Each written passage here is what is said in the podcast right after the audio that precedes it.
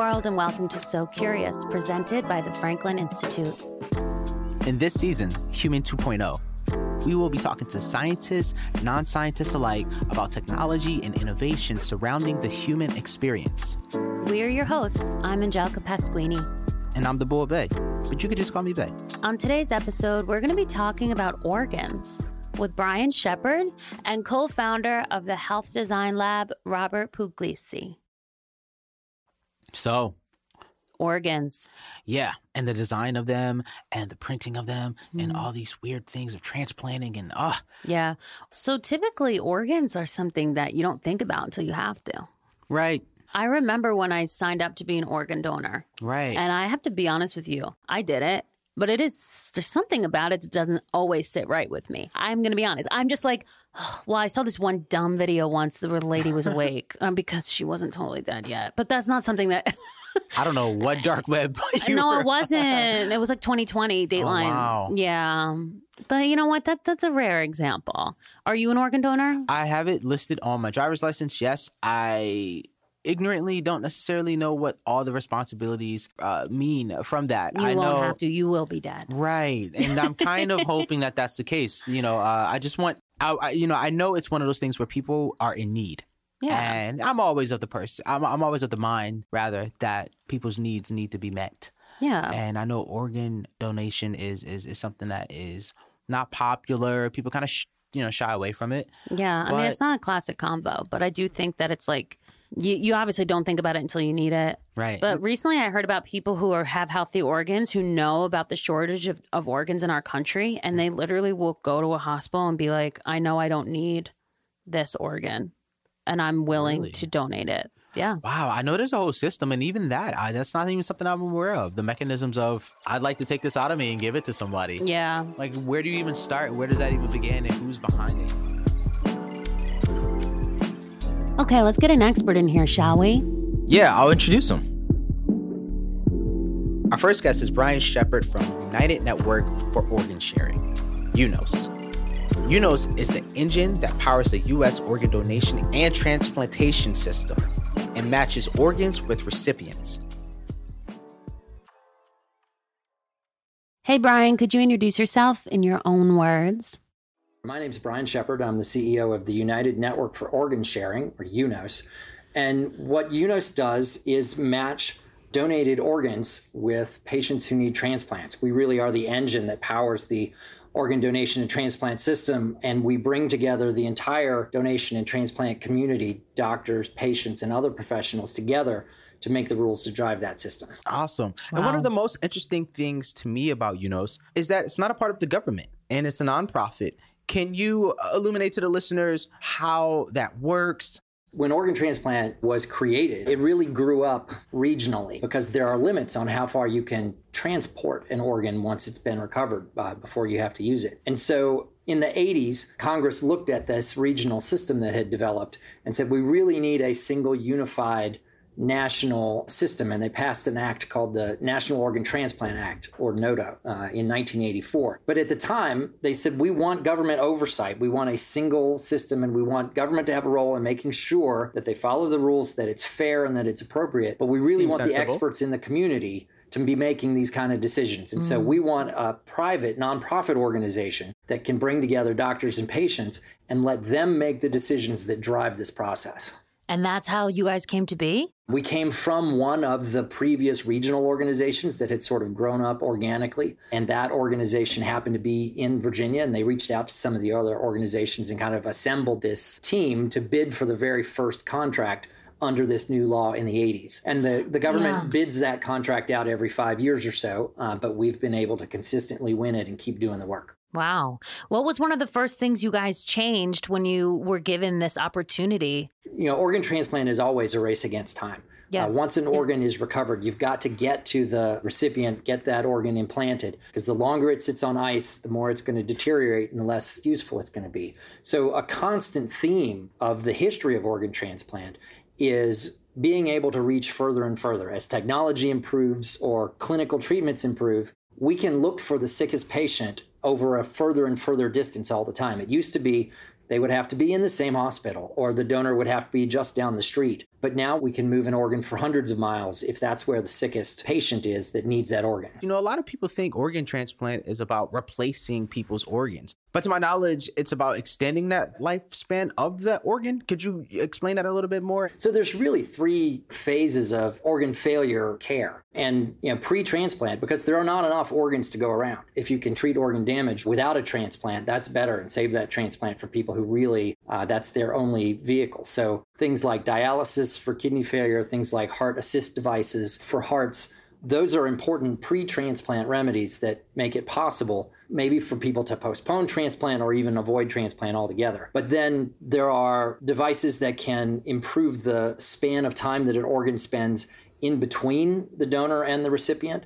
So, devices that pump fluid and oxygen through organs to make sure that they last longer and are in better condition when they arrive at the recipient for transplant. And then there are constant improvements in sort of the third phase would be after transplant. Immunosuppression medicines, better matching. Your body wants to reject a foreign object, wants to, you know, it, your immune system is supposed to repel things that, that don't come from your own body. For an organ transplant recipient, it's a constant balance of medicines that keep your immune reaction in check to keep your own body from trying to get rid of the organ that you now have to save your life.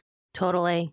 Are you familiar with the show Grey's Anatomy? Um, I'm not the most familiar person on my team with Grey's Anatomy, but uh, it certainly gets talked about a fair amount around. Yeah. So basically, in our culture, because this is something that you don't learn about until it happens to you, it seems like our culture has like dramatized this and and it is dramatic of course but we we try to make a grasp using narrative storytelling. So on Grey's Anatomy uh, Meredith Grey would always have to contact UNOS in deciding who gets an organ but it's very dramatized and extremely drawn out. We're just curious a little bit about what UNOS is and also what it isn't. Like what are the misconceptions so it is dramatic, whether it's at, as dramatic in the moment uh, as it is on Grey's Anatomy. Uh, it's probably harder to say. So what happens when a potential donor dies in a hospital? The hospital will contact an organ procurement organization, an OPO, and the OPO has staff that comes out and evaluates the donor, decides whether or not they're able to be a good organ donor. For example, someone who dies of cancer is not likely to donate an organ because we don't want to transmit that cancer. But the OPO staffer then puts all that clinical information into a computer that we operate. That's what UNOS does. So we take that information and we've got a database full of all the candidates for transplant, all the patients in the United States who need an organ transplant. And when the OPO says, here's a donor, our computer system is the same one that all the hospitals and OPOs are using. And it says, okay, here's where the heart goes. Here's where the right kidney goes. Here's where the left kidney goes. Here's where the liver goes. And they use that system to match that donor with the patients who are waiting. So in the moment, it's impossible to sort of choose between people, right? So we have committees that are made up of doctors and patients and other professionals that write rules that help sort the patients into priority. And primarily for hearts, livers, and lungs, the rules are the closer you are to death, the higher priority you are. For kidneys, it's more the longer you've been waiting, the higher priority you are. So, because of dialysis, you can wait longer. And so that tends to be more like just getting in line and waiting your turn. Whereas hearts, livers, and lungs, you could go quickly up the list by being so sick that you're about to die in the immediate future. So we have uh, sort of set that IT system up to implement all those rules in the moment. So in the moment, there's no committee that says, well, let me think about this person, but let me think about that person over there and try to compare them. That it's based on their clinical condition, it's based on all the information their doctor has put in there, and that computer uh, generates a list of candidates in order based on you know either how long they've been waiting or how sick they are. That's fascinating. You mentioned IT. Are there moments where just human judgment and the IT clashes? When the OPO puts the donor's information into the computer, it's not necessarily everything there is to know about that donor. And so, what our system provides is an offer to a transplant doctor on behalf of his candidate. And sometimes that doctor can say, you know what, this organ's not for us, not today. And then we'll go to the next person on the list, and the next person on the list, and the next person on the list. So the computer isn't completely insisting that this organ goes to this patient, um, but the computer does put them in order of priority to receive and consider those offers. So there is a doctor making that human judgment, but only if their patient is up next on the list. Around how many times a day is this happening? We're going to get probably for the first time this year, 40,000 organ transplants in the United States. That'll be the first time ever uh, we've hit that number and the, the highest number in any country in any year in the world which means that we're doing, you know, a few more than 100 every single day. And the advent of new technology like growing skin from stem cells and cloning organ cells and all that stuff, how far are we from the reality of just growing organs in a lab? And what does science still need to do or, or not do to, to make this a, a possibility?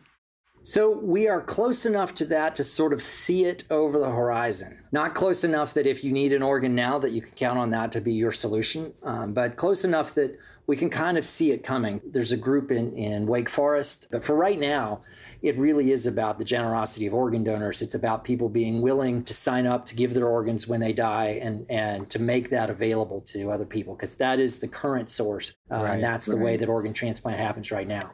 What does the history of transplantation as a medical practice look like? And what were some of the first organ transplants? Do you know that history of it? Kidney transplantation has, has taken place at very low levels since really the 50s. Um, some of the first ones were done uh, in Boston and in Virginia. The very earliest ones were uh, living donor transplants. Uh, and the first one was done from a twin to his brother. Uh, and that's how they were confident that, that it would match as time went on, we learned more about deceased donation. We learned more about liver donation was mostly developed in Pittsburgh. Heart donation was really uh, started to become more established in, in the 80s. It's astonishing to look at the age of this field and think this is really brand new. This is not something that my grandparents would have had access to at all. Uh, this this field is really still in the very early stages of uh, uh of learning how this is done and, and making this happen. So, organ tracking service operates with the same fluency as an Uber service. right? So, can you speak a little bit more to this and why the journey of organs from donor to recipient is handled with so much care? Again, it really is because it's always a, a race against time to make yeah, sure that organ yeah. is still as, as high quality as it can be and, and to get it to the right place. So, we operate a, a GPS tracking system for organs, and we only recently um, developed it. And, and in the pilot phase, one of the very first uh, instances we had was a courier who picked up a package and didn't really understand uh, kind of what they what they were carrying, uh, and our team was watching them on a screen and saw that they were going away from the airport, and actually were able to call and say that's a kidney and it has to make this flight. And the courier turned around and drove to the airport and got there on time. That doesn't happen a lot. It was a break to get something that dramatic right at the beginning. But even allowing hospitals to know exactly when the organ is going to get there helps them get the transplant process started for their patients. A lot of times, the at least the surgical prep, and sometimes even some of the steps of the surgery have begun as the organ is arriving, and because they know exactly when it's coming and they can make that process work a lot smoother for the patient and get that transplant done quicker. Wow, cool. Well, we learned so much. Thank you so much for your time. Yeah, thank you.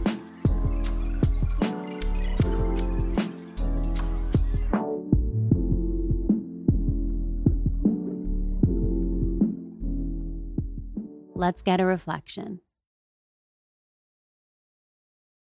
Well, that was really interesting because it seems like organization this organization UNOS is like the the priority uh, is decided by a committee and i thought that that was really interesting because you're essentially um removing i like i like the way he said because it's anonymous it doesn't we're not giving these to celebrities first. That was good to hear. Yeah i had no clue about that system yeah. the it behind it and I appreciate the clarification of when the IT might clash with the the human judgment side of deciding who, what goes where um, and how it gets there. But I really appreciated the the level of care and transporting, you know, organs. Yeah. And and and just it's something that you don't think about when your body's working well, but when something goes wrong, you want to have an efficient system. And this seems efficient. Do you think this could be more efficient in the future?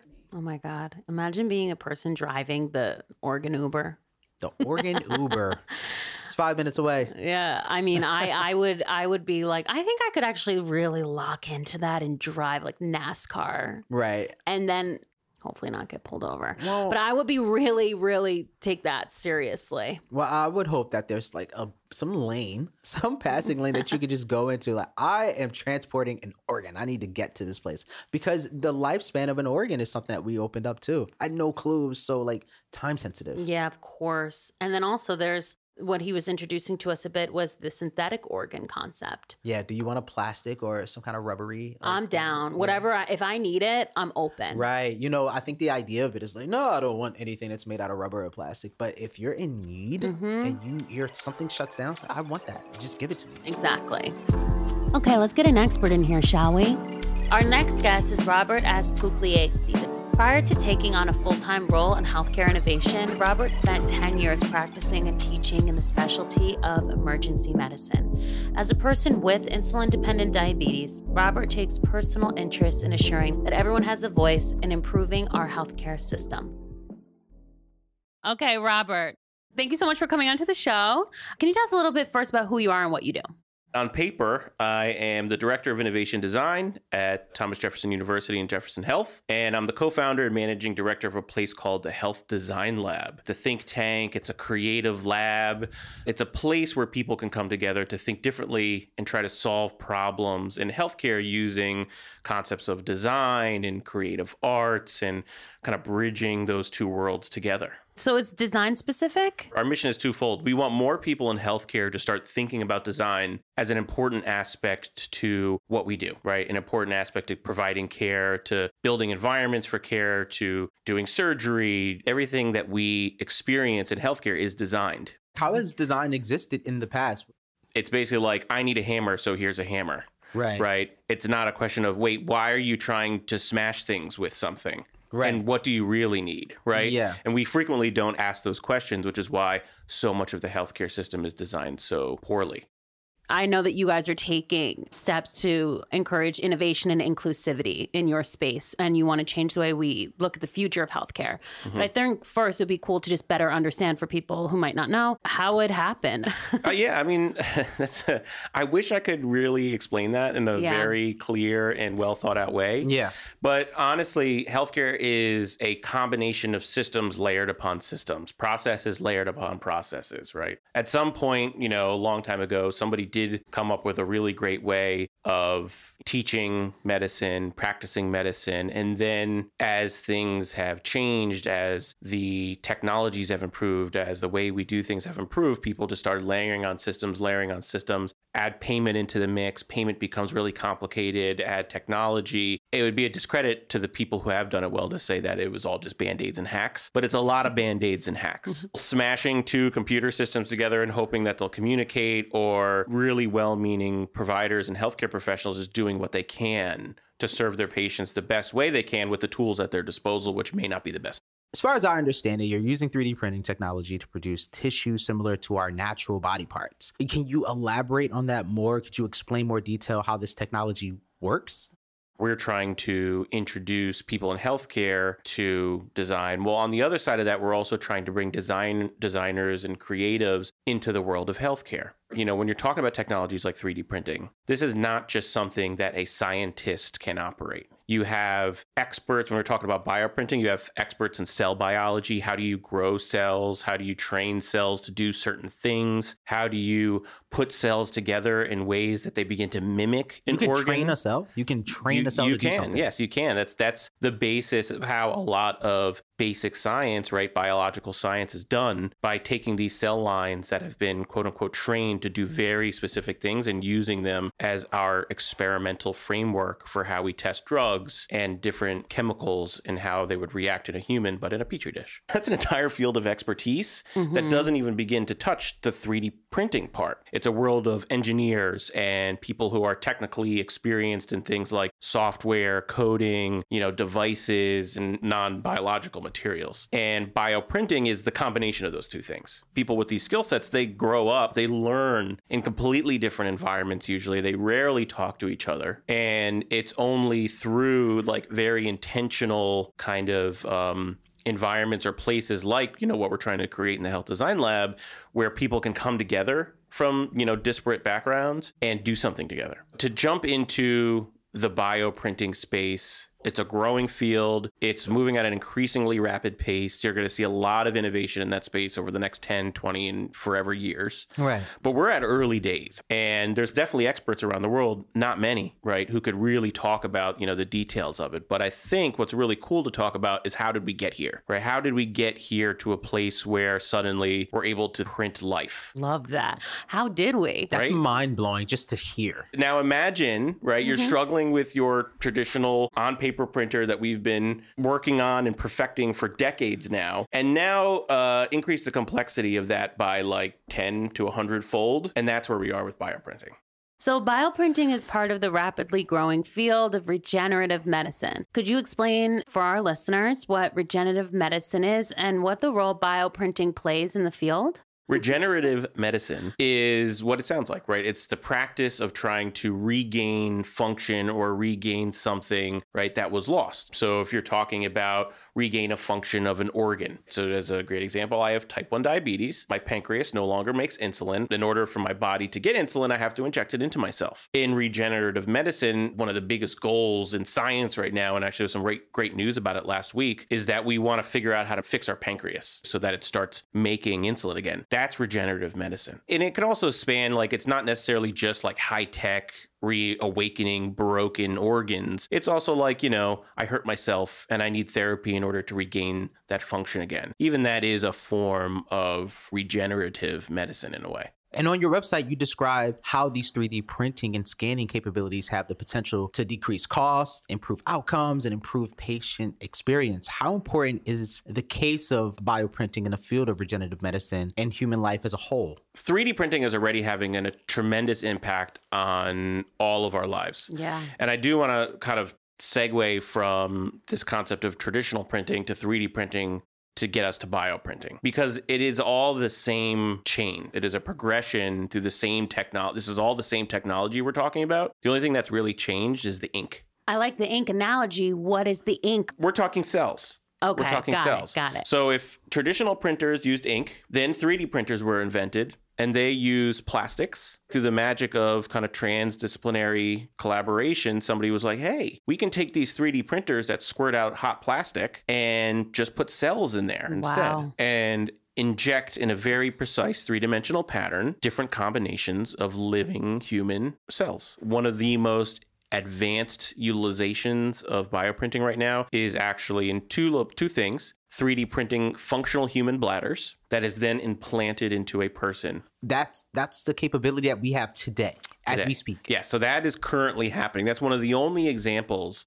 of a human organ that is being bioprinted for human implantation. What does it mean for human beings, and what comes after that point? Other things that are being printed for implantation are like stents. So, kids who are born with an inability to keep their windpipe open and they need a very specific shaped thing to keep it open. Right now, certain centers are actually bioprinting. Sometimes it's a plastic, other times uh, it's I've heard it being made out of collagen or different biological substances so that the body can absorb it to keep that open. So that's another really interesting kind of human use and you start imagining the possibilities, right? Researchers right now are printing these little miniature versions of organs to test substances that before we would have had to test on an animal or on a human. But they're able to replicate that kind of little system and put drugs in it and see how it responds to accelerate the development of so many things. We're not really constrained by the shapes, right, and the complexity of structures and how we put them together. The wall that we have to get over is in the biological side to make it fully functioning. to make it functioning, to make cell lines that do what we want them to do, to make them communicate, to replicate the complexity of a, the human body is something we're at very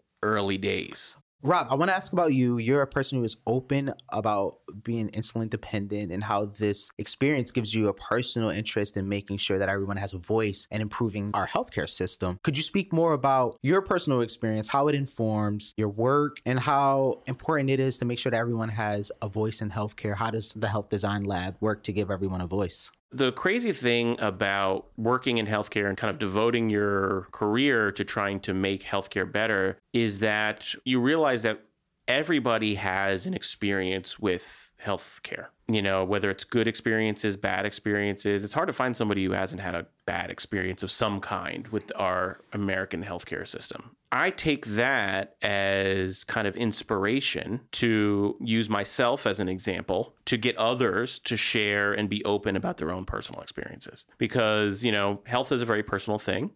You know, it's um, not something that everybody wants to, nor should they have to feel like they have to share. But hearing the experiences of, others is the best way to try to improve. And you know, one of the core tenets of what I do in our work in the health design lab is to encourage those voices to be heard. How essential is access to these type of technologies? So the technologies are becoming more and more accessible, and it's one of those areas that is again accelerating almost as rapid as computers and cell phones and video games.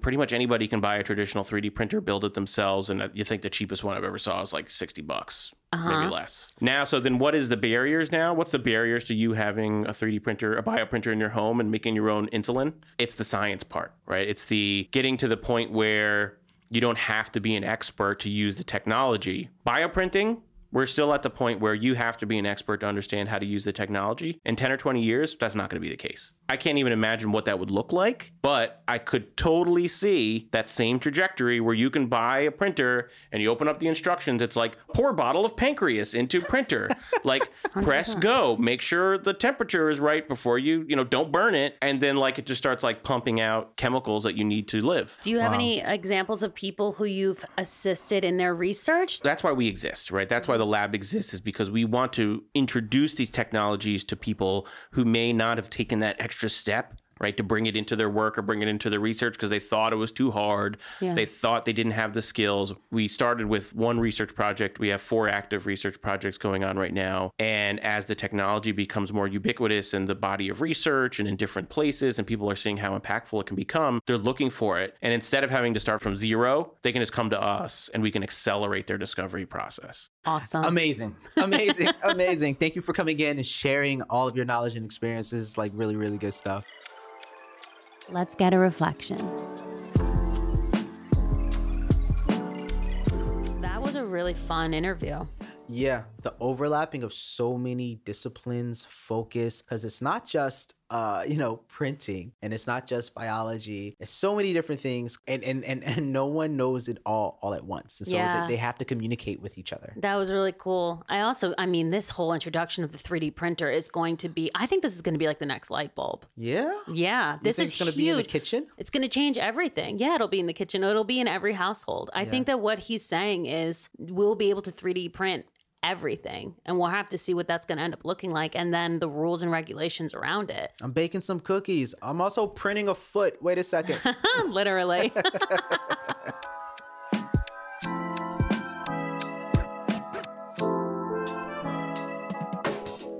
Okay, this wraps up episode 10 of So Curious. Thank you so much to Robert and Brian, and thanks so much to you for tuning into this episode. This podcast is part of the Franklin Institute. The Franklin Institute is a science museum located in Philadelphia. The Franklin Institute's mission is to inspire a passion for learning about science and technology. For more information on everything about the Franklin Institute, visit fi.edu.